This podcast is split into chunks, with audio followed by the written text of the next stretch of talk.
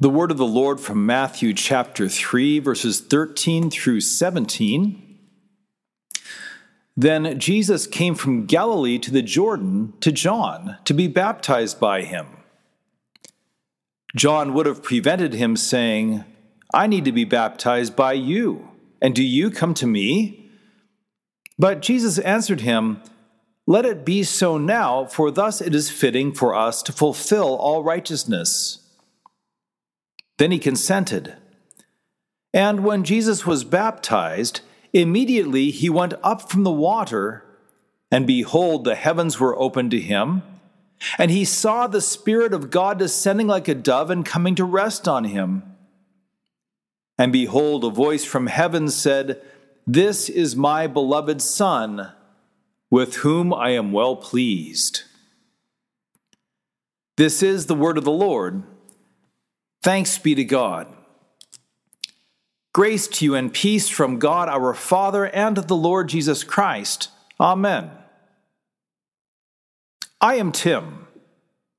Timothy John, to be completely accurate, for that is the name I was given at birth and given again at my baptism. I am the son of Gerald and Anna. I am the husband of Teresa, the father of Nathan and Noah, and grandfather to Penelope, by far the cutest little girl in the whole wide world. I'm about six feet tall. I'm a couple pounds heavier than I would like to be, quite healthy, and in reasonable shape for my age. I'm a pastor at Good Shepherd Lutheran Church with a side gig for a group called Doxology. I'm a reader and a writer, and a fly fisherman of sorts. Now, all of that is a description of me, but it's not really my identity, is it? After all, if all of that were lost, if all of that is taken from me, I'm still me. I'd be a mournful and wretched and wishing I was dead me than I could ever imagine. But I'd still be me. So, who am I? Who are you? If you start out a sentence with I am and fill in the blank with a few things afterwards, what do you say? I am blank. The answers are many, some easier than others, some happier than others. I am a son or daughter, husband or wife, or single, brother or sister, friend, sixth grader, teacher, boss, employee, citizen, or I am healthy, I am fit, I'm stiff and sore. I'm sick. I'm hurting. I'm terminally ill. Or I am an optimist, or I am a pessimist, or I am confident and moving forward, or I am brittle and depressed, or I am worried. I am better than I thought I would turn out. I am not what I was hoping to be. Still, if any and all of that changed, you'd still be you, right? Different in some ways, but still you. So, who are you? This occupies more of life than perhaps you know. When you're young, you're trying to figure out who you are, trying to establish an identity. It's evident in the fact that you don't want to be known as so and so's sister or so and so's son. You want to be known for being you.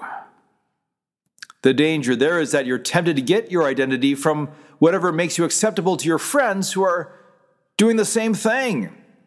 And if you got the wrong set of friends, you're going to mess up life for a long time to come. In that case, you'll still be you, but you'll be the one who had so much potential and threw so much away.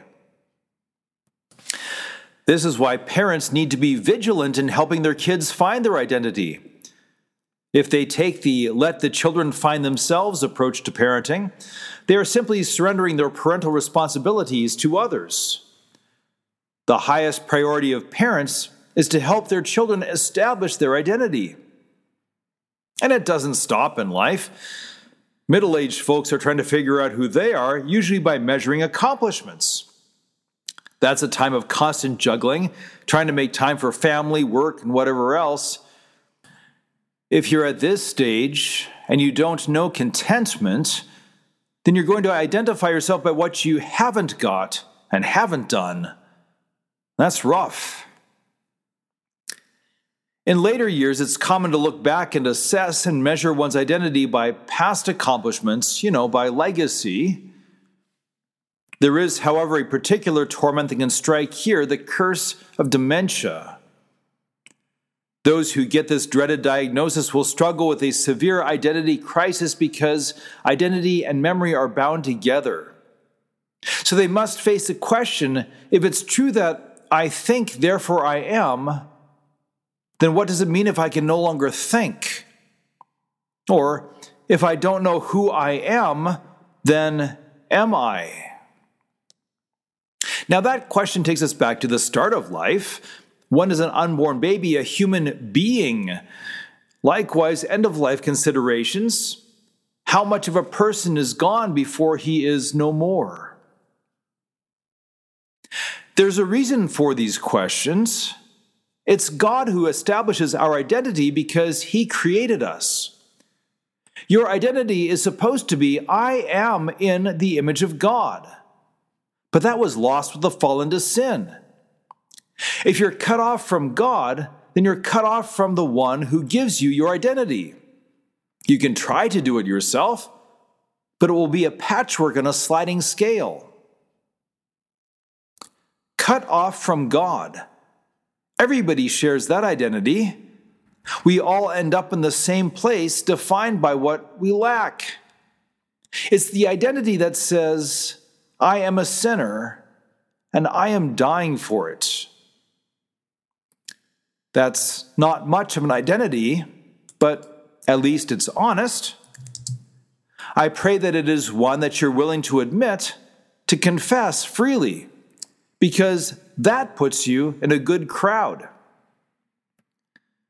It's the crowd that's gathered around John the Baptist on the banks of the Jordan River.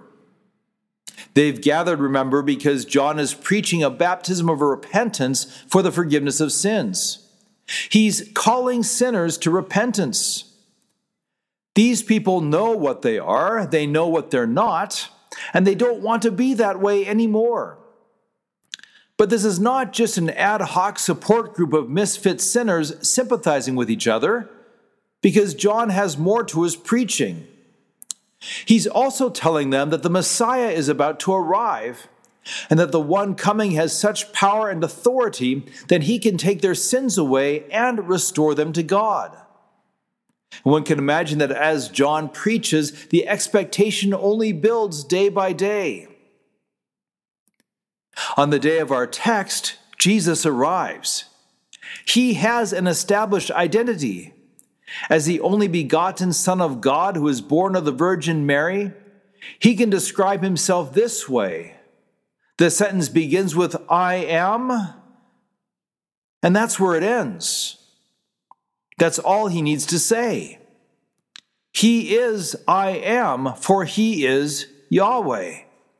He is Almighty God become man, and now he stands among these sinners. The Messiah has arrived. And what does the only begotten Son of God Most High become flesh do when he arrives at the Jordan and stands among these sinners? He gets in line to be baptized. And this does not make any sense.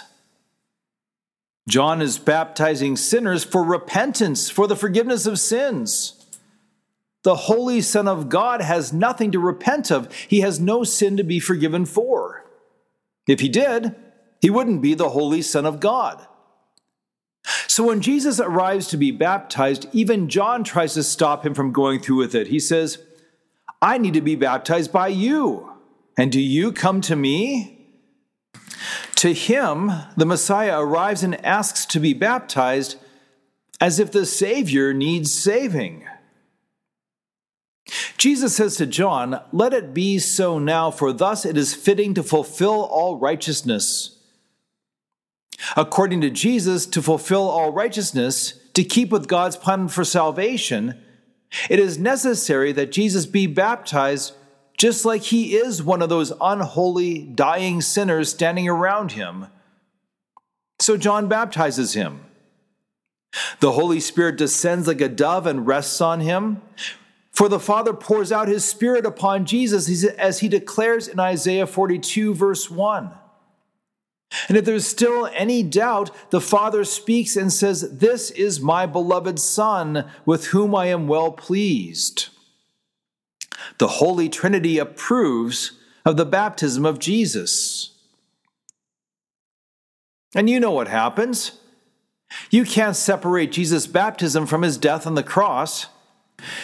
He is baptized with all those sinners because he is identifying with them. He's assuming their identity before God. In their baptism, their sins are washed off of them and onto him. It's as if he puts on the coat of a criminal spattered with DNA and pockets full of damning evidence, and he wears it so that he is condemned for the crime of others. And in the meantime, he puts his robe of righteousness on the guilty so that they go free. That's what happens at the Jordan. The righteous Son of God takes the sin of the sinners and carries it from there to the cross so that they might be righteous. It's not just for them, but for you. After he dies and rises again, Jesus institutes Christian baptism so that he might bear your sins to the cross too. You heard about it in Romans 6 today. In your baptism, Jesus has joined you to himself. He's joined you to his death for your sin because he's died for your sin already. Your death has been hollowed out into a sleep He's also joined you to his resurrection so that you might have eternal life. Your sins have been washed off of you onto him, and he has clothed you in his robe of righteousness. So, who are you? We said before that your identity is lost if you are cut off from God. But now in baptism, you are not cut off from God. In fact, you're joined to Christ. You're united with him in death and then in life. And what does the Lord say of you? What identity does he give you? He says that you are his beloved child. He says that for Jesus' sake, he is well pleased with you. Nobody's saying that you're Jesus. But when God the Father looks upon you, he sees Jesus' righteousness. He doesn't see your sin, unless you're so foolish that you'd rather wear your sin before God instead of Jesus' holiness. That's why repentance is such a gift, because it removes from you the rags and nakedness of sin and it clothes you in Christ. That's why Paul says in Galatians 3:27, "For as many of you as were baptized into Christ have put on Christ." Then he says almost immediately in Galatians 4, "But when the fullness of time had come, God sent forth his son, born of woman, born under the law, to redeem those who are under the law, so that we might receive adoption as sons." And because you are sons, God has sent the Spirit of His Son into our hearts, crying, Abba, Father. So you are no longer a slave, but a son. And if a son, then an heir through God. So, who are you? You are God's son. You're not only begotten and virgin born, but you are born again by water and the word you are an heir of the kingdom of heaven. Because you have died with Christ, you will also live with him. And even though everything be lost in this world family, health, memory, all everything will be restored because your identity ultimately is that you are a child of God, created and redeemed by him. Who are you? Here's a great way for you to complete the I am sentence about your identity. Say, I am baptized. That's who you are. For the sake of Jesus, restored to God's image, you are God's own child. and God's own heir. In the name of the Father, and of the Son, and of the Holy Spirit. Amen.